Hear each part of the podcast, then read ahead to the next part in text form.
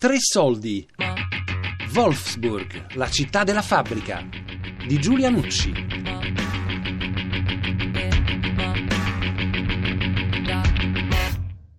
Io sono venuto in Germania nel 1958 con un contratto di lavoro per l'agricoltura.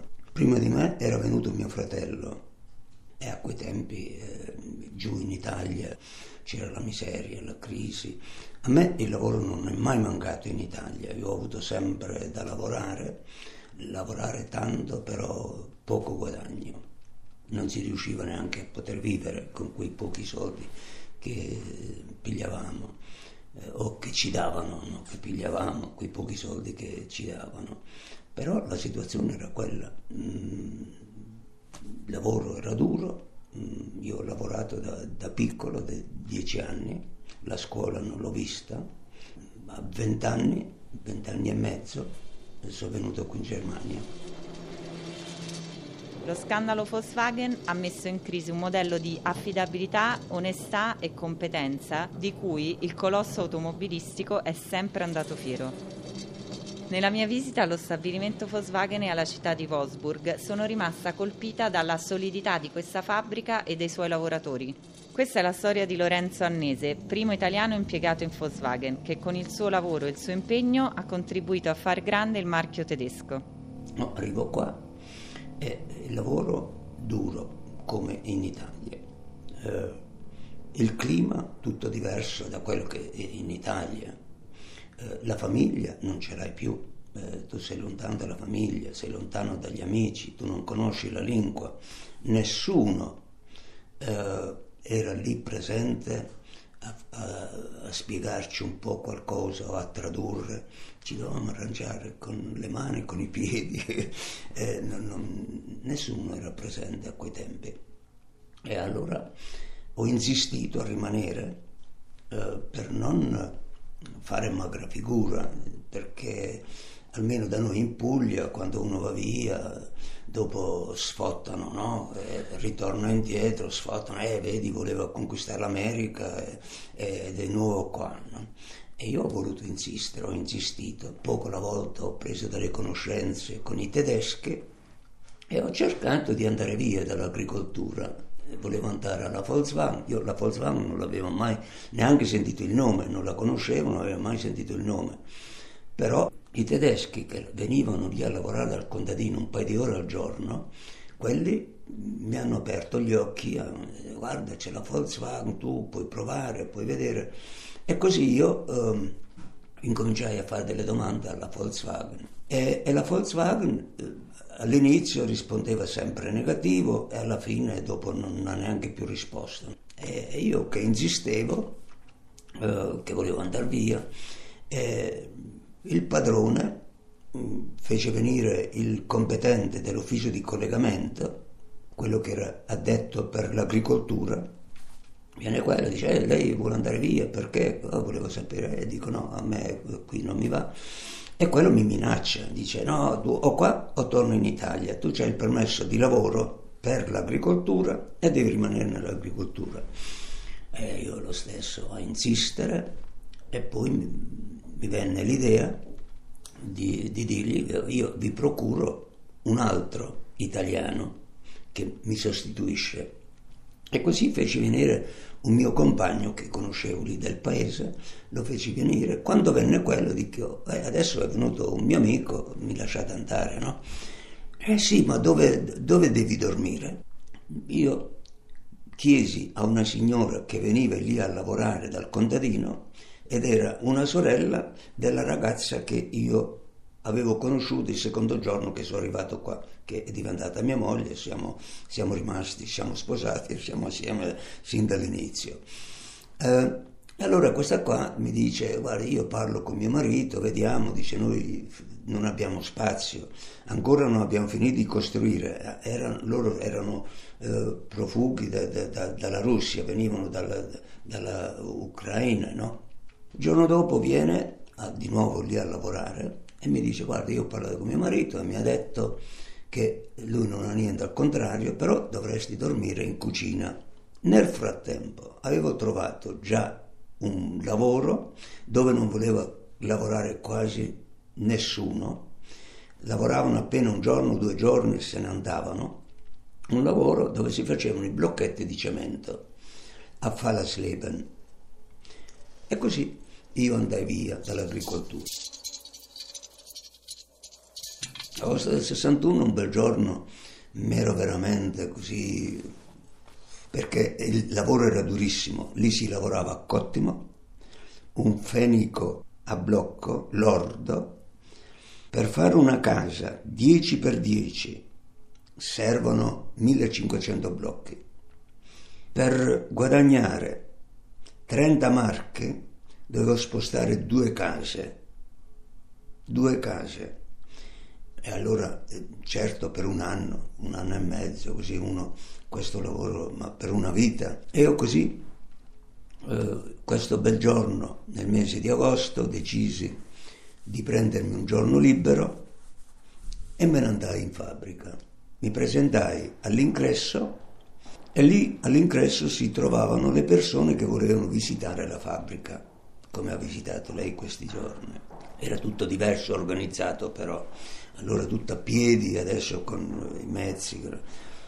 Mi presento lì all'ingresso, dovetti aspettare finché si era formato il gruppo, poi venne il cicerone e ci fecero entrare in fabbrica. Come siamo passati dalla guardia, che siamo entrati dentro, io mi staccai dal gruppo e me ne andai all'ufficio del personale e chiesi di parlare con il direttore. E si presenta un signore, gli ho detto: guarda, io desidero lavorare alla Volkswagen, ho sempre ricevuto risposte negative e vorrei sapere perché, e desidero ancora, ci tengo a lavorare qui alla Volkswagen. Allora quello mi incomincia a fare tante domande, da dove venivo, gli ho detto italiano. Cosa hai fatto fino adesso? Gli ho spiegato l'agricoltura e mo mi trovo a lavorare a questa ditta a Fallasleben dove si fanno i blocchetti. E così mi chiede, dice: come è venuto lei adesso qua? E gli ho detto anche la verità, dico: guarda, io sono venuto come visitatore, guarda verso la segretaria e dice: mica stupito, le faccia il biglietto per la visita, le faccio la data per venire alla visita. Poi mi fece il biglietto, mi fecero la visita un paio di giorni dopo, tutto risultato bene e così fu stabilito la data di assunzione. 22 agosto del 61 iniziai alla Volkswagen come operaio nel reparto Scocca.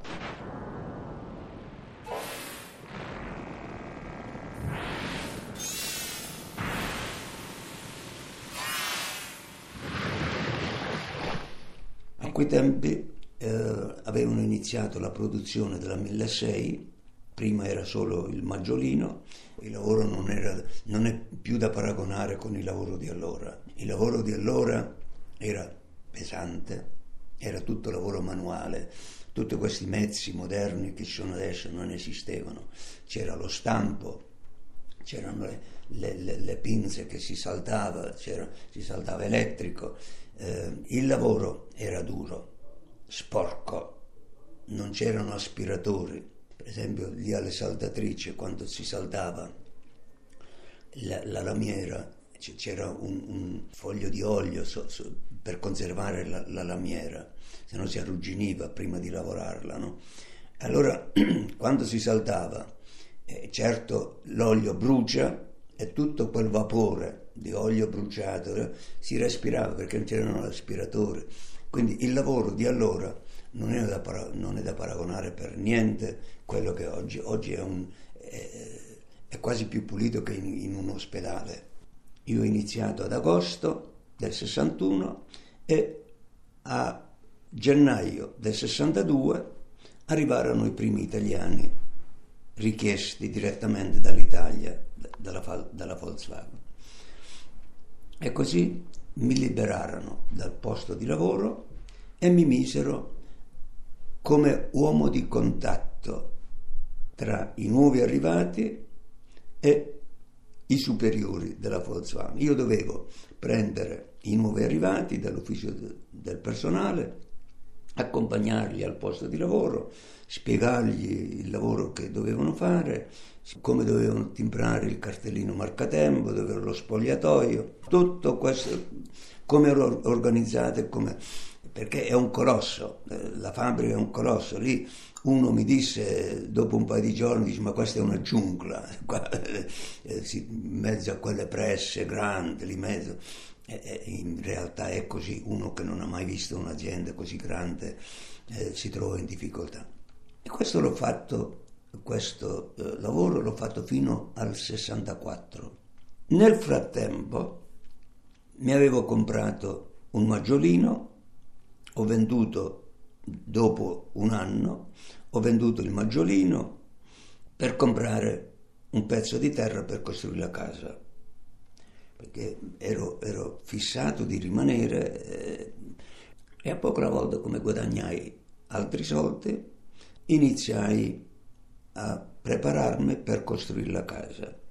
E così abbiamo mia moglie ed io cavato la cantina con la pala e carriola. Abbiamo tagliato gli alberi nel bosco dal contadino che avevo lavorato prima, li ho portati col trattore di quel contadino alla segheria, i blocchi li comprai da quella ditta dove lavoravo prima.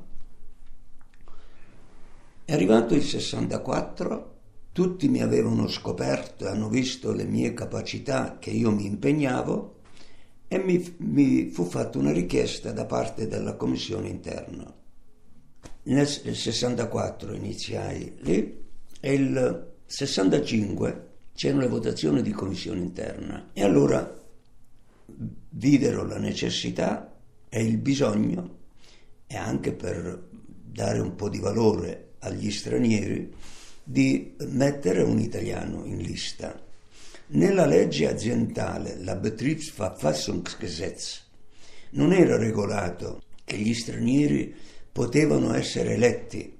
Noi avevamo diritto, potevamo votare, ma non avevamo il diritto di essere eletti. Però era già in discussione al Parlamento di riformare la legge aziendale e di dare anche il diritto di essere eletti gli stranieri. Allora la Volkswagen aveva già preso dei contatti con lo Stato e si misero d'accordo che io potevo candidare anche se la legge ancora non lo permetteva. E così mi misero in lista. E nel 65 fui eletto nella commissione interna come primo membro di commissione interna in Germania, non alla Volkswagen, in tutta la Germania.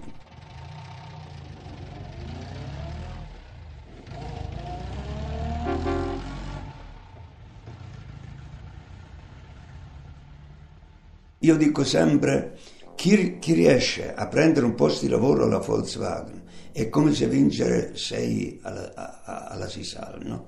6 all'8. Certo, tu devi lavorare, non è che una volta vinto la Sisal ti puoi mettere a riposo, tu devi andare al lavoro, non ti regala niente la Volkswagen, però è un posto di lavoro sicuro, un posto di lavoro pulito, un posto di lavoro organizzato, e in confronto a quello che uno rende è anche ben pagato. Certo, c'è il guadagno, però c'è anche il sacrificio.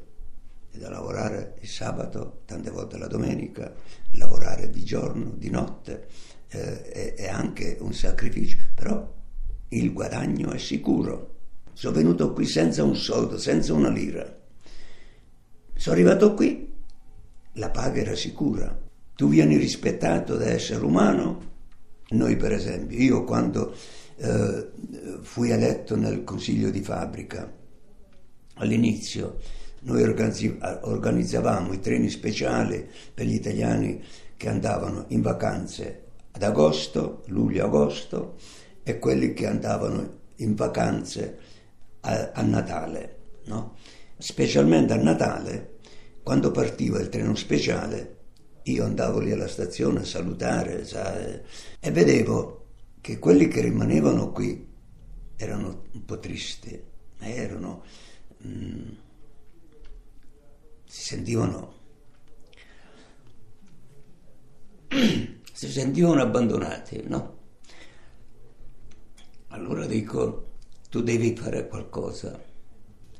E mi viene l'idea di organizzare una festa di Natale. Gli mise il titolo Noi lavoriamo assieme, noi festeggiamo assieme. Festa di Natale per tedeschi e italiani. E questa idea è riuscita.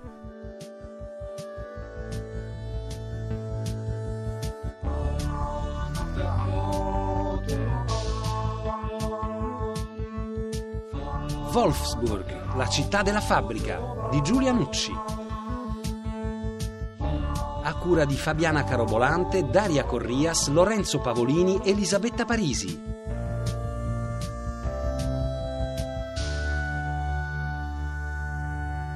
Podcast su tresoldi.rai.it